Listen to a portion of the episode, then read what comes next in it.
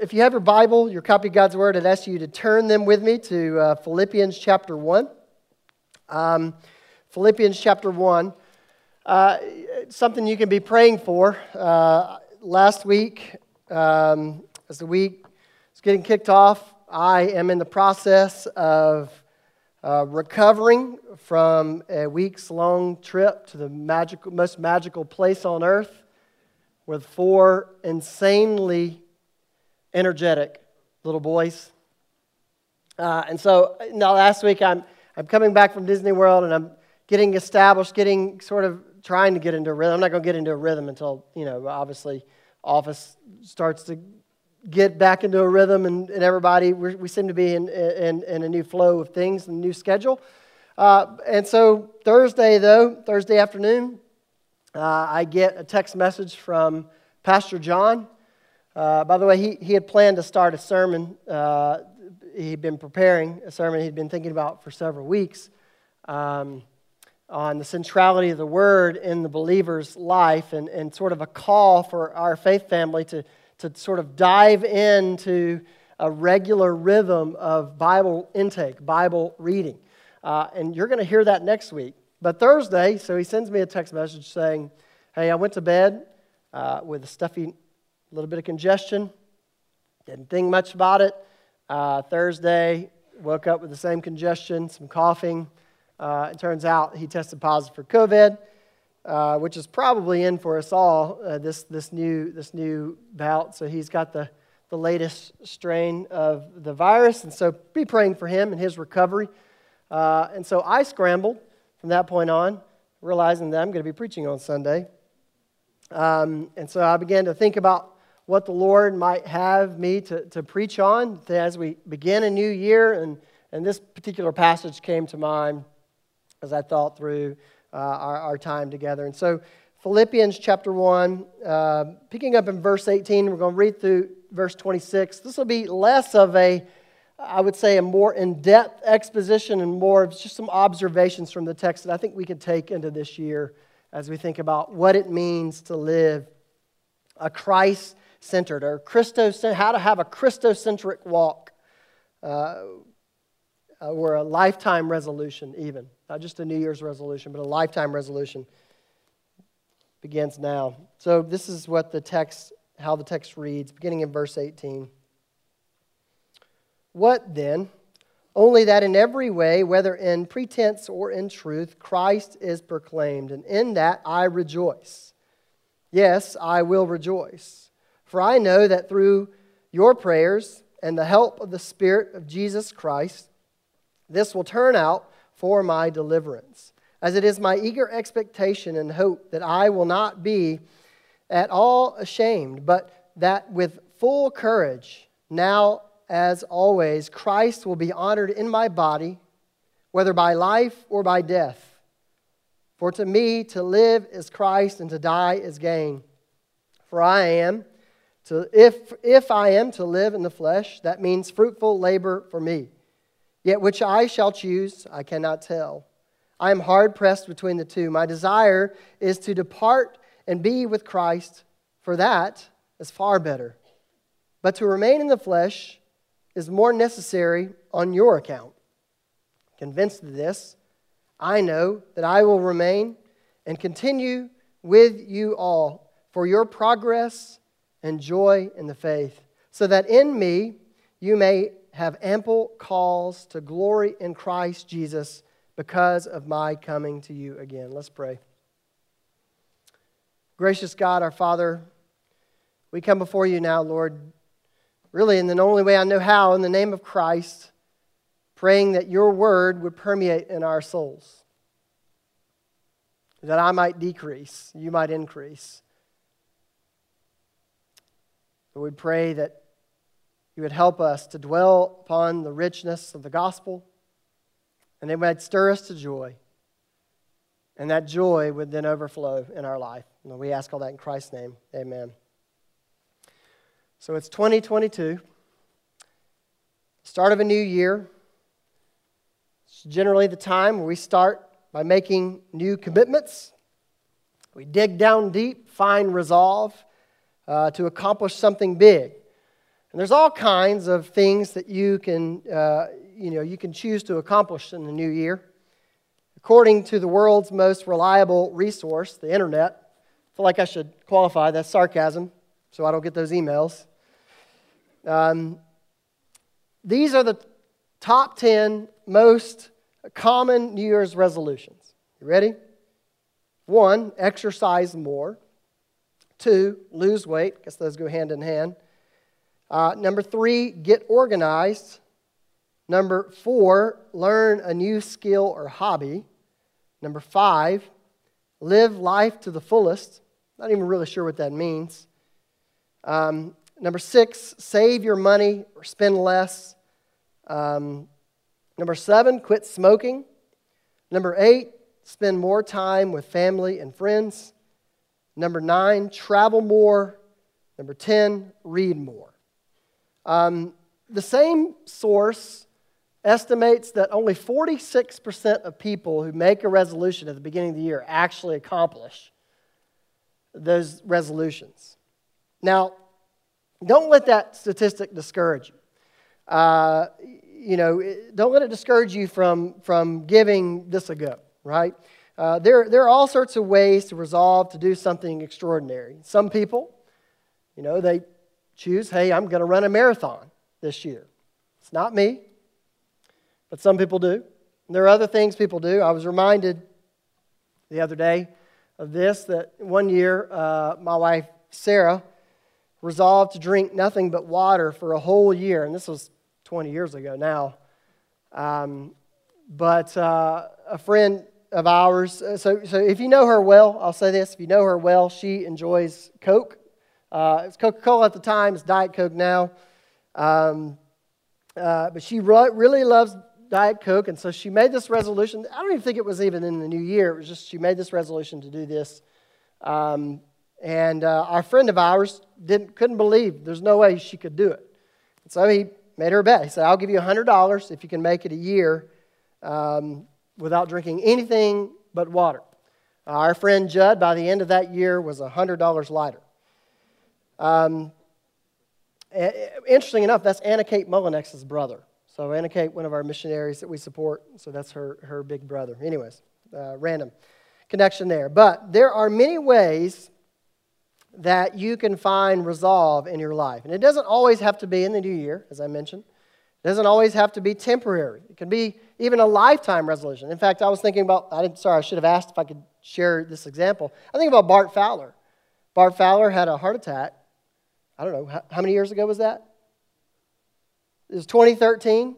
He made a resolution from that point on I'm going to make some changes in my life. And that's been something he's stuck with his whole since then. It wasn't just a year long resolution. He made a lifetime resolution. In our passage this morning, we catch a glimpse in the life of a man living a lifetime resolution. Uh, his name was Paul, and he's the man who penned our passage this morning. And this passage gives us a glimpse of how Paul's life had been transformed by the power of the gospel. And because of this, he had one, he, he had one single lifetime resolution, and that was to honor Christ in every aspect of his life. As redeemed sinners, transformed by the gospel, Christians ought to resolve to honor Christ with their lives and truly live a Christ centered life or a Christocentric life. So, up until this point, the Apostle Paul has been telling the, the, the, the believers at Philippi, this church at Philippi, about his present situation. He's writing from a Roman prison, and uh, he, he's, he's uh, you know, he's, this chained man tells us about the meaning of life and the ultimate glory in death. And despite his current situation, the theme of this letter to the church at Philippi is joy. And in this particular passage, he tells us about a life worth living and a death worth dying.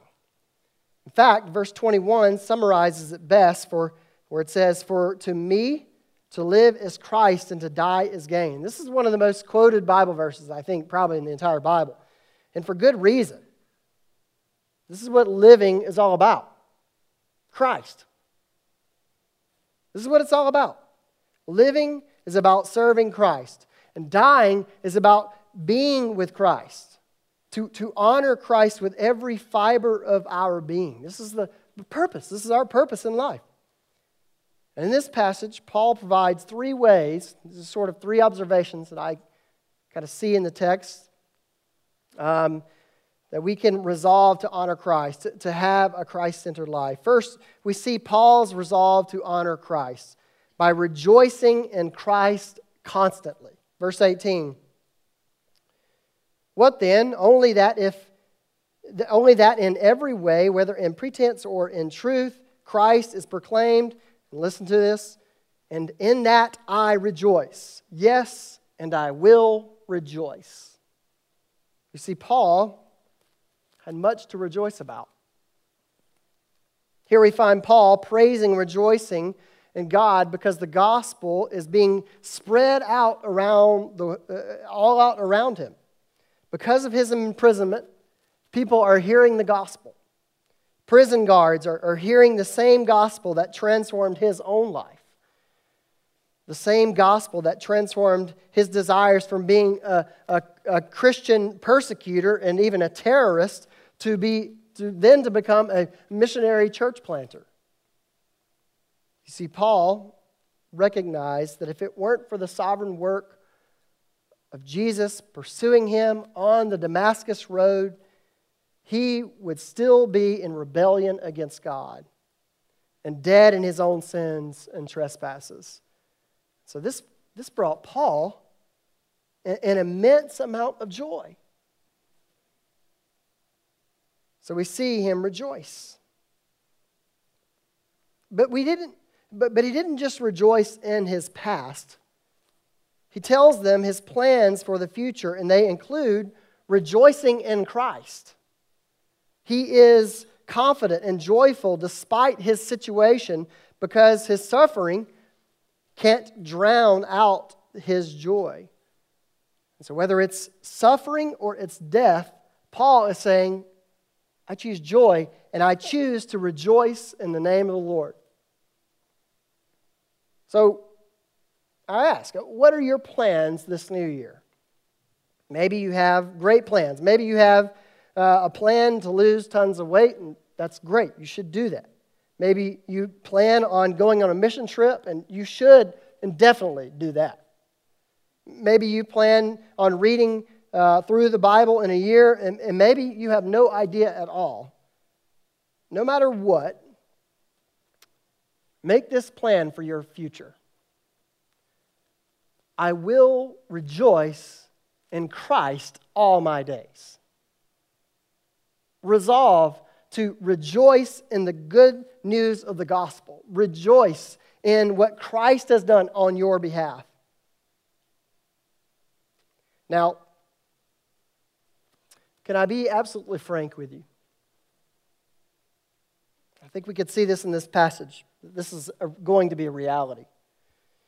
In all likelihood, there will be some of you here, 2022, like maybe not, not like Paul. Paul's not experiencing 2022 the way we are.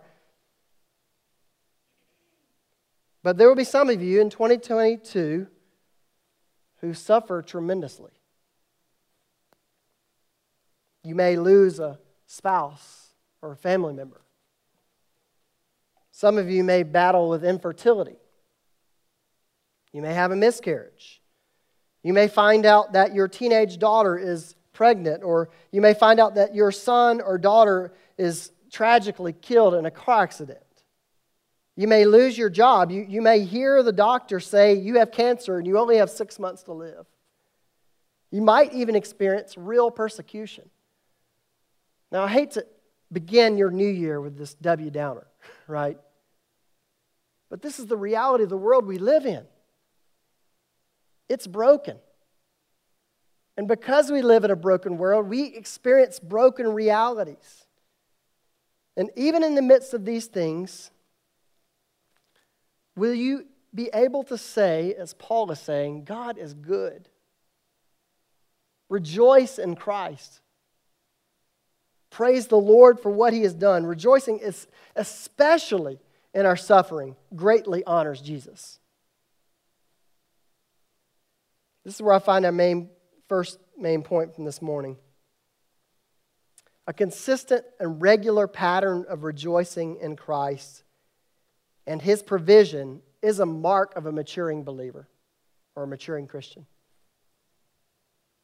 We talked about this before, but, but you rejoice in what you value. We will worship. You were created to worship. It's, it's what we were created to do.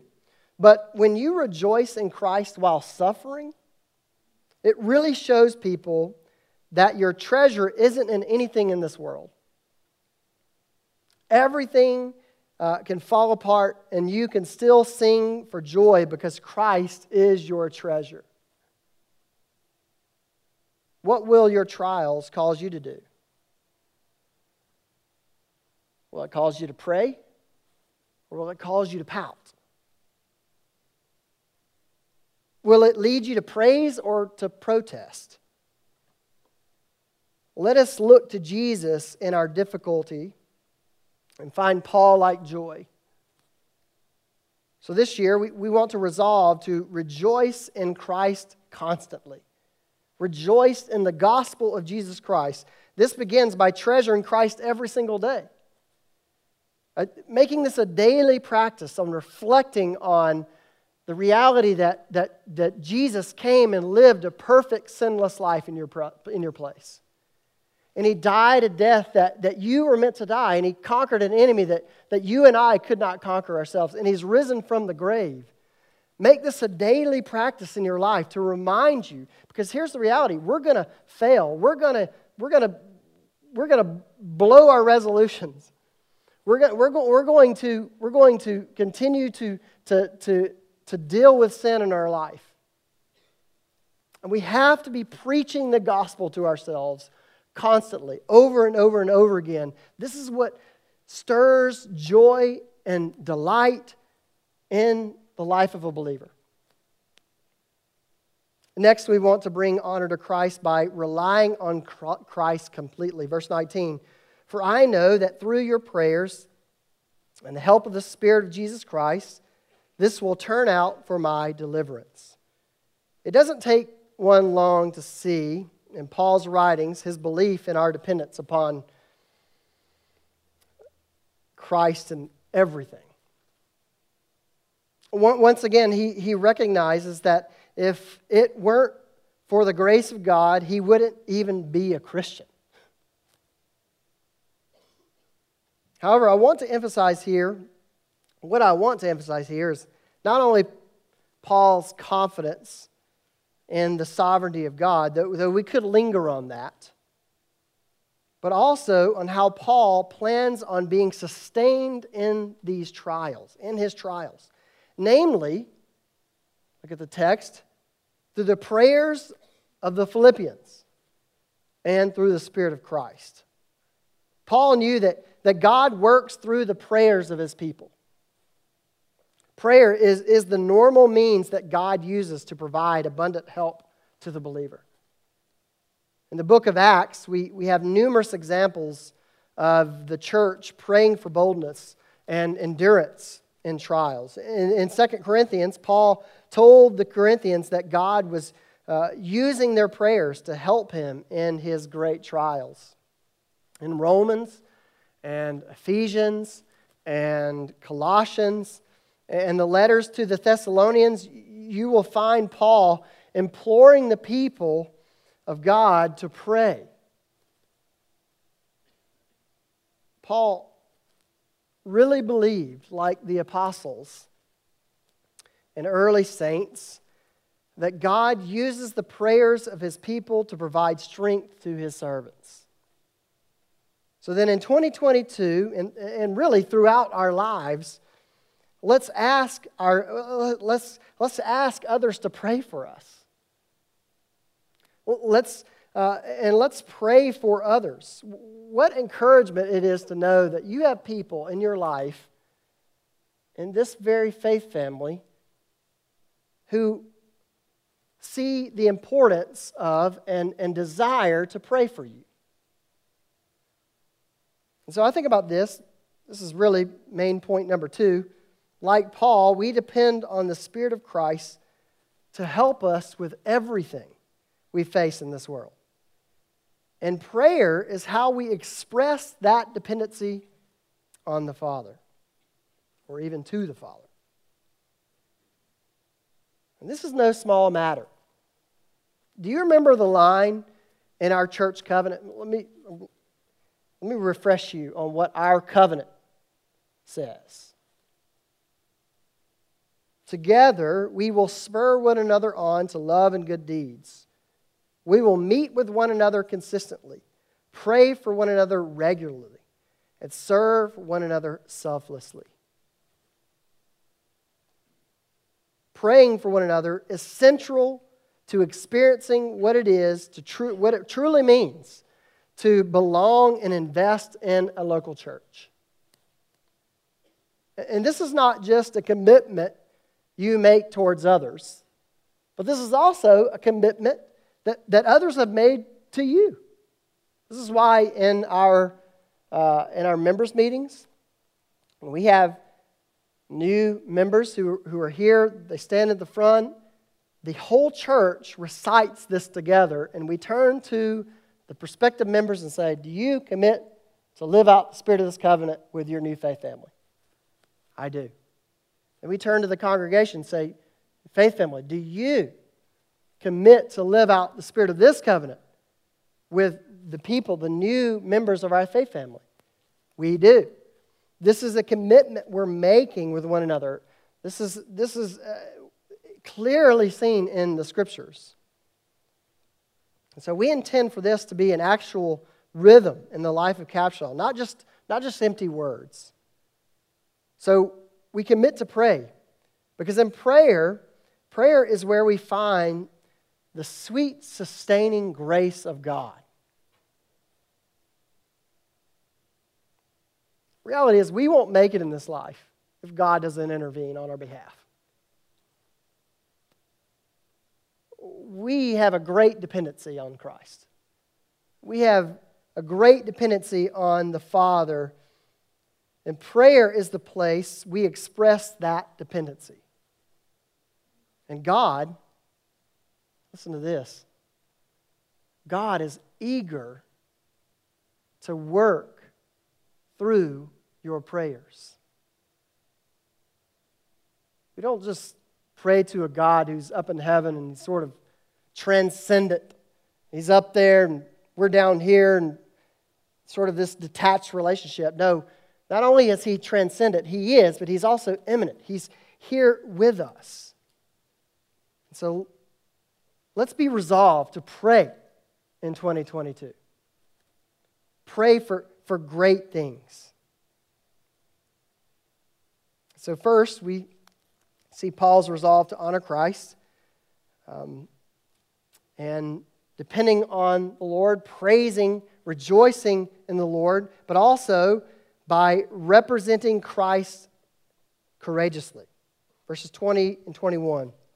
As it is my eager expectation and hope that I will not be at all ashamed, but that with full courage, now as always, Christ will be honored in my body, whether by life or by death.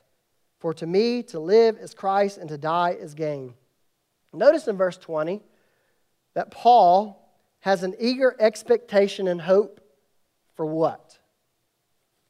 To honor and magnify Christ with his body, which means there's actual action. He's actually doing something. It's not just up here, it's flowing through here, right? It's flowing through his action. There is an actual, uh, there's actual doing something. It's not just in his head.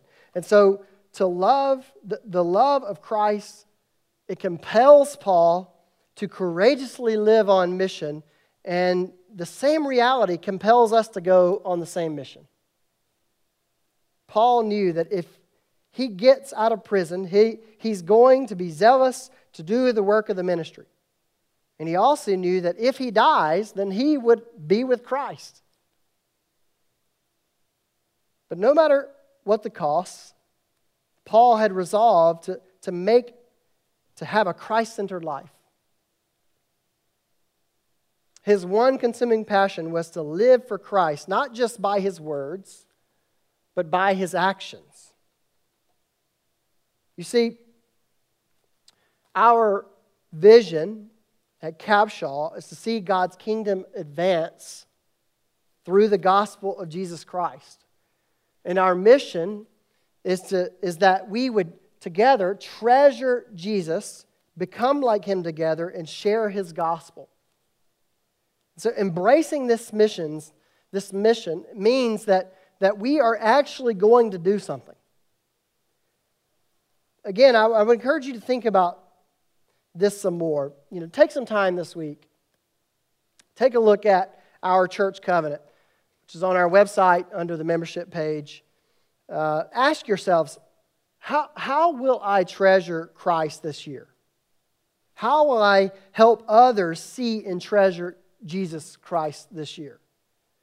Am I actively involved in community and becoming like Christ with other people inside this said community? Am I being strategic and intentional to share his gospel with other people? Maybe that's your neighbor or your coworker. I'm not sure what that may be.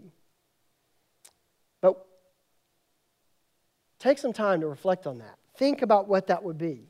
If you feel like, hey, you know what? I want to do these things, but I feel like I need more training, we have opportunity for you. I mean, things like Capshaw Academy. We're offering two different classes this time around. One of the classes is actually geared towards developing new leaders to, to step into to leadership roles within the church, to teach, to, to lead groups, or to be a part of a new group being sent out. And so I would just simply ask Are you actively serving others with your time? Are you serving the body of Christ? You see, there's more to the Christian life than just coming to worship.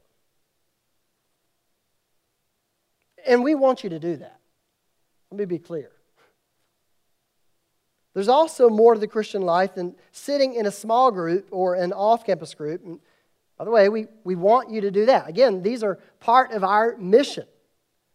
Treasuring Jesus means we sit and we, we, we, we embrace and we hear the Word of God and we hear the gospel and it stirs us to joy. Becoming like Him together means we, we sit not just in rows, but in circles, and we sit around tables together, and we, we share community together, we pray for one another. However, if these things don't compel you to honor Christ with your body, to, to actually do something, to actually go to work to serve the Lord, to serve, you know, then I would just simply say something is not registering. There, there, there is a disconnect. All of this flows from treasuring Christ. Joy and delight are the primary driving forces to honoring Christ with our bodies, with our lives. For Paul, this was flowing from a delight in the Lord, not out of obligation. He treasured Christ which is central to our mission that you would treasure Christ, that we would treasure Christ, that you would stir me to love Jesus more in 2022. That I would stir you, that we could stir one another to love and good works, like the author of Hebrews reminds us. And in the remaining verses, 22 to 26, we see this really a win win situation for Paul. Verse 22 if I am to live in the flesh, that means fruitful labor for me. Yet which I shall choose, I cannot tell. I am hard pressed between the two. My desire is to depart and be with Christ, for that is far better. But to remain in the flesh is more necessary on your account. Convinced of this, I know that I will remain and continue with you all for your progress and joy in the faith, so that in me you may have ample cause to glory in Christ Jesus because of my coming to you again. If I live, Christ. If I die, gain. You know, this outlook truly made Paul unstoppable. And I can just imagine how frustrating it would have been for the guards of that prison. Just imagine the conversations. Right? The guards say, Hey, Paul, we don't like you and your Messiah. We're going to kill you. Paul responds, That'd be great. Dying is gain. Bring it on. So the guards say, On second thought, we're, we're going to allow you to live. Paul says, Fantastic. Living means fruitful, joyous labor. Guards say, Well, we're going to let you live, but, but we're going to make you suffer. Paul says, Hey guys, I consider the sufferings of this present world not worthy comparing with the glory that is to be revealed. It would fill me with joy to suffer for Christ. I mean, what a perspective. The gospel of Jesus Christ brought delight to Paul's life delight that caused him to rejoice. It, caused him to rely on Christ, and it caused him to courageously represent Christ. And this is how he honored Christ with his life. Paul was resolved to live for the glory of Christ. His joy in Christ overflowed into a desire for others to increase their joy in Christ. Listen, the purpose of this passage is not make Paul a hero. Paul is yet depending and relying on the real hero, who is Christ. And verse 25 represents Paul's central concern for the people of Philippi. Don't miss this. This is astounding. If he is able to return and stay, then his aim is to serve them well in the name of Christ. Listen to what it says for your progress and joy in the faith. Paul's concern for the people of Philippi is that they would increase in their joy in the gospel. Paul wanted to see them mature spiritually. He wanted to see them grow in a deeper understanding and appreciation of the gospel. He also knew that if they increase in joy, the byproduct is they would, in turn, begin to live more Christ exalting lives for the glory of God. It's a holy cause and effect. When their joy grows in the Lord, more is made of Jesus Christ. In the midst of all of Paul's sufferings was a concern to serve others in order that they might increase in joy and spiritual maturity. And this is a mark of a mature believer. He wasn't consumed with himself, he was consumed with honoring Christ and the joy of others. Which brings me to our final point. A mark of a maturing Christian is a growing desire to serve others and to see them increase in their joy in the Lord. Are you resolved to serve others and see them increase in their joy in the Lord? This is a prayer we have for this church that we would be a people who are eager to serve others in the name of Christ.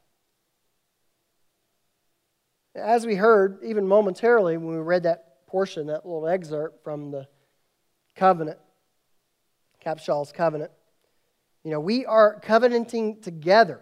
There is a commitment to serve one another selflessly, just as we have been served selflessly by Christ Himself. This is a mark of a Christ centered life.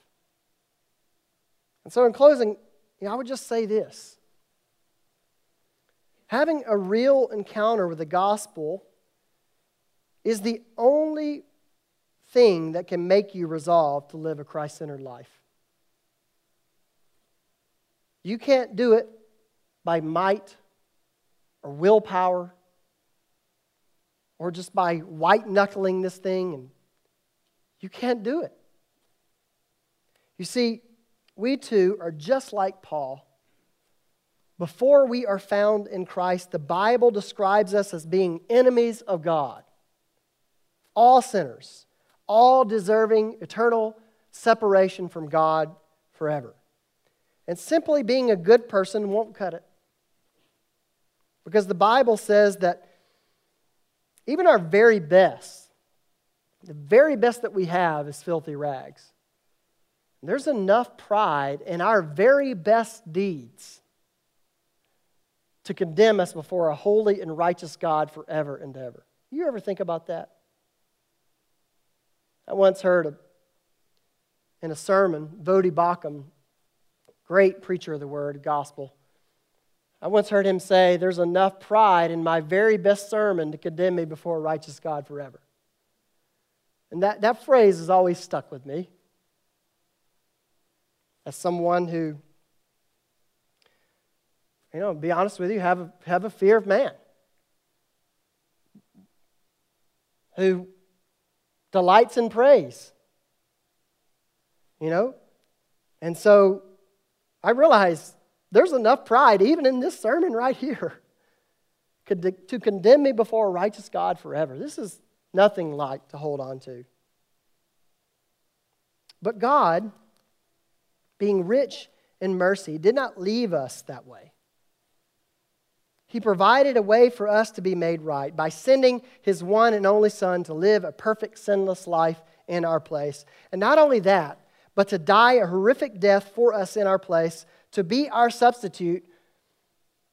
And on that cross, Jesus absorbed the holy and white hot righteous wrath of God. And not only that, he is raised from the dead on the third day. He, he raised from the dead. And the Bible says if we repent of our sins and we turn to Christ, believe this gospel, rest in this gospel, then we can be saved, reconciled to God forever and ever. And this is good news. And this is good news that you can believe in now. You can rest in this truth now. Listen, there's no better way to start your year off than by believing and resting in the gospel of Jesus Christ. Nothing. No resolution holds to this. And guess what? It doesn't stop there. When we become a Christian, the same Spirit that raised Jesus from the dead now lives and resides in us and helps us as we navigate through the brokenness of this world and, and helps us in our weakness. Rest assured, we will blow it. I will blow it. Those of you who are really close to me or will become really close to me, I will likely sin against you. And I'll have to repent. And Jesus sends his Spirit to help us. And so we will blow it. There will be times we blow it. And quite frankly, maybe we just don't feel like having this kind of resolve. This is where we have to remember Christ, the one who holds us fast, the one who pursues us in the darkest places, the one who will never leave you or forsake you, the one who is patient with you the one who is gentle and lowly. His spirit testifies with our spirit that we are, in fact, children of God. The Spirit can help us live a life that brings glory and honor to our King Jesus. And the Spirit can help us say, For to me, to live is Christ, and to die is gain. So, what will 2022 hold for you? I don't know. But my prayer is that it is filled with rejoicing in the gospel. Relying heavily in Christ, relying heavily on Christ, to, to, that, that you would lean heavily in prayer, that you would live courageously for Christ, and that you would rest in his finished work on your behalf. If you are in Christ, rest in this reality today that you have a heavenly Father who is resolved. And I use that word strategically to love you and care for you. He has good in mind for you. Let's pray. Gracious God, we do praise you, Father, for the way you care and love us. God, we realize, as I think even this sermon, God has a, a bit of do more. But, but really, what I want in my own life, what I want in the life of our church, is that we would rest more in the finished work of Jesus. And as we rest more in the finished work of Jesus, we would delight more, and joy would grow, and from that joy would overflow in our lives. God, I pray that for myself. I pray that for my faith family in 2022. God, help us to rest in you, being our mighty fortress this morning. And we ask all that in Christ's name. Amen.